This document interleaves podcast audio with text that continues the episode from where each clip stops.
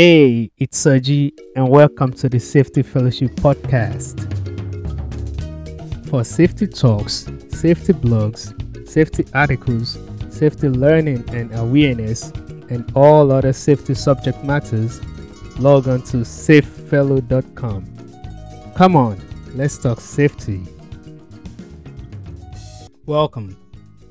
On today's topic, we're talking about public safety against industrial and chemical hazard. What is safety? Safety is the condition of being protected from injury, danger, and potential hazardous risk. So, what is public safety then?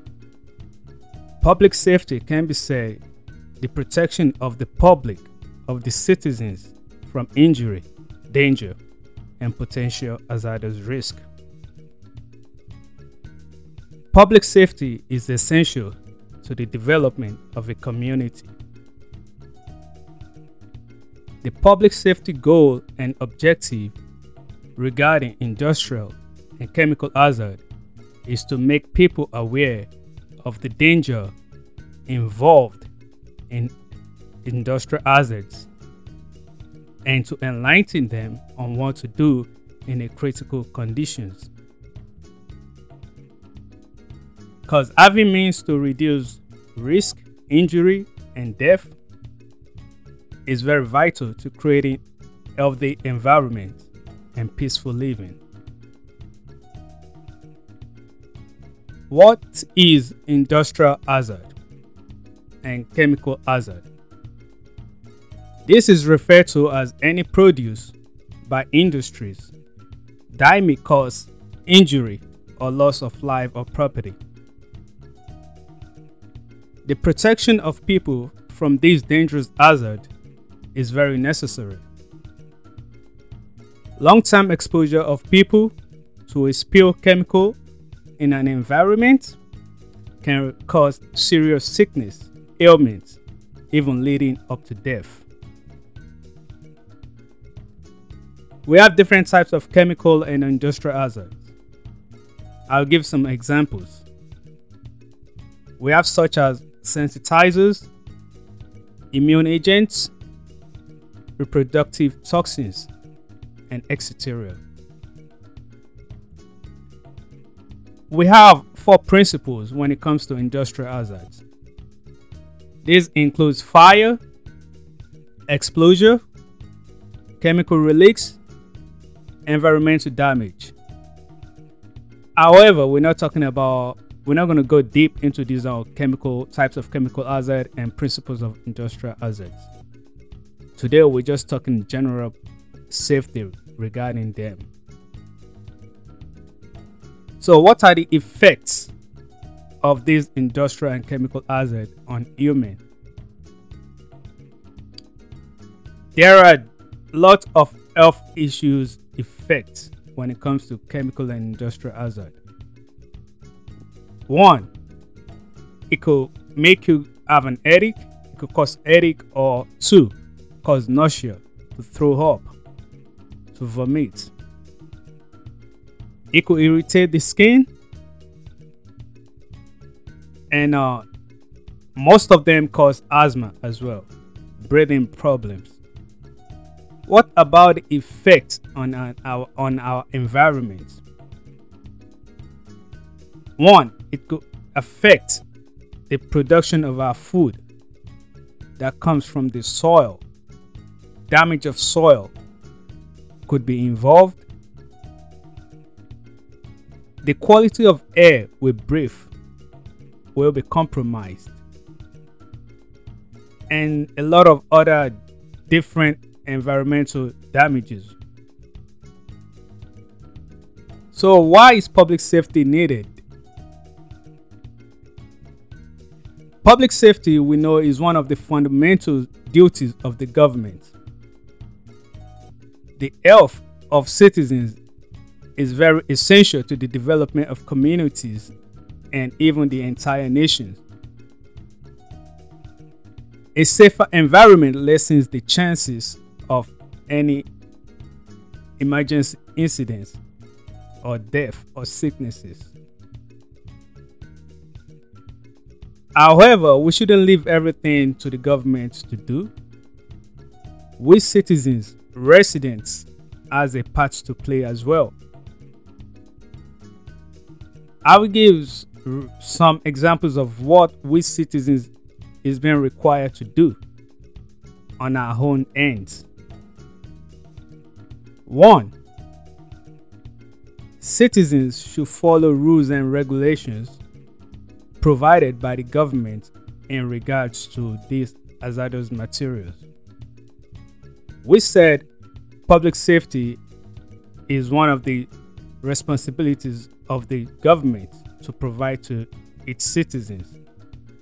However, when rules and regulations are being provided for residents and citizens to follow, sometimes we try not to yield to these rules and regulations. It is very critical to listen to our health professionals. They know best when it comes to these types of hazard and what to do in a critical, critical conditions.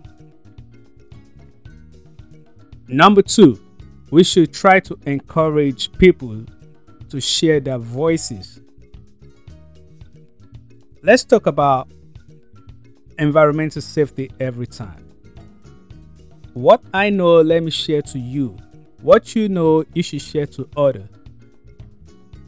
Don't let us keep to ourselves. This our environment all belong to us.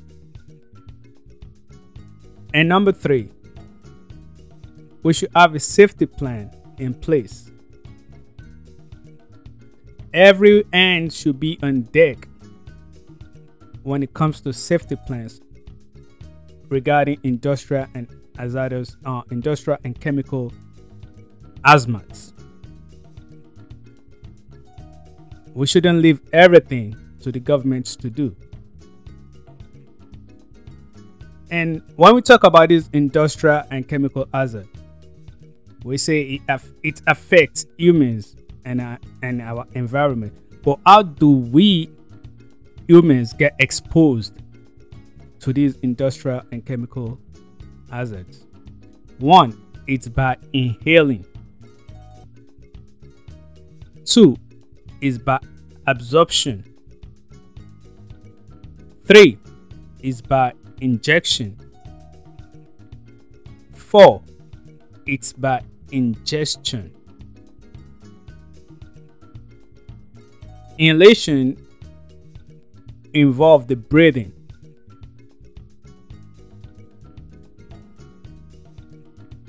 Absorption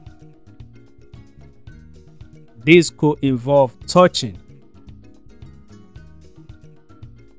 injection.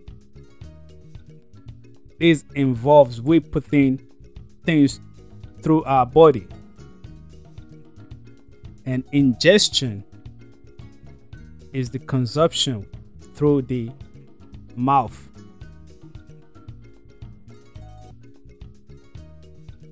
Our body gives way to toxins material quickly. And the most common one, like I said, is through inhaling. We know breathing is paramount to human existence. So, by doing so, we have a lot to our body. Proper management of these hazardous material is compulsory for public security. We citizens have a role to play. And not everything should be left to the government, like I said. The following tips should be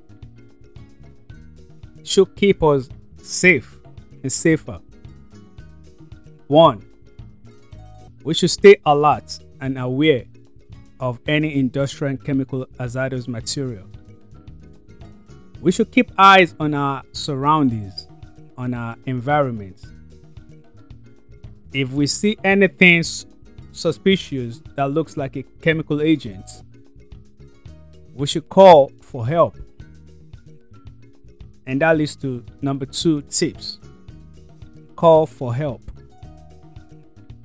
Call the emergency team in case of any critical situation. In the United States, the emergency number is 911, and this involves the fire, the police, the health worker, and a lot of government agencies.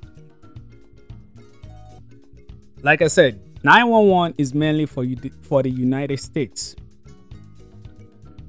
Other countries, other citizens of other countries, please get familiar with your emergency numbers. Number 3, we should try we should try to manage our industrial waste. Effective management of industrial waste goes a long way because as human we consume a lot of industrial products.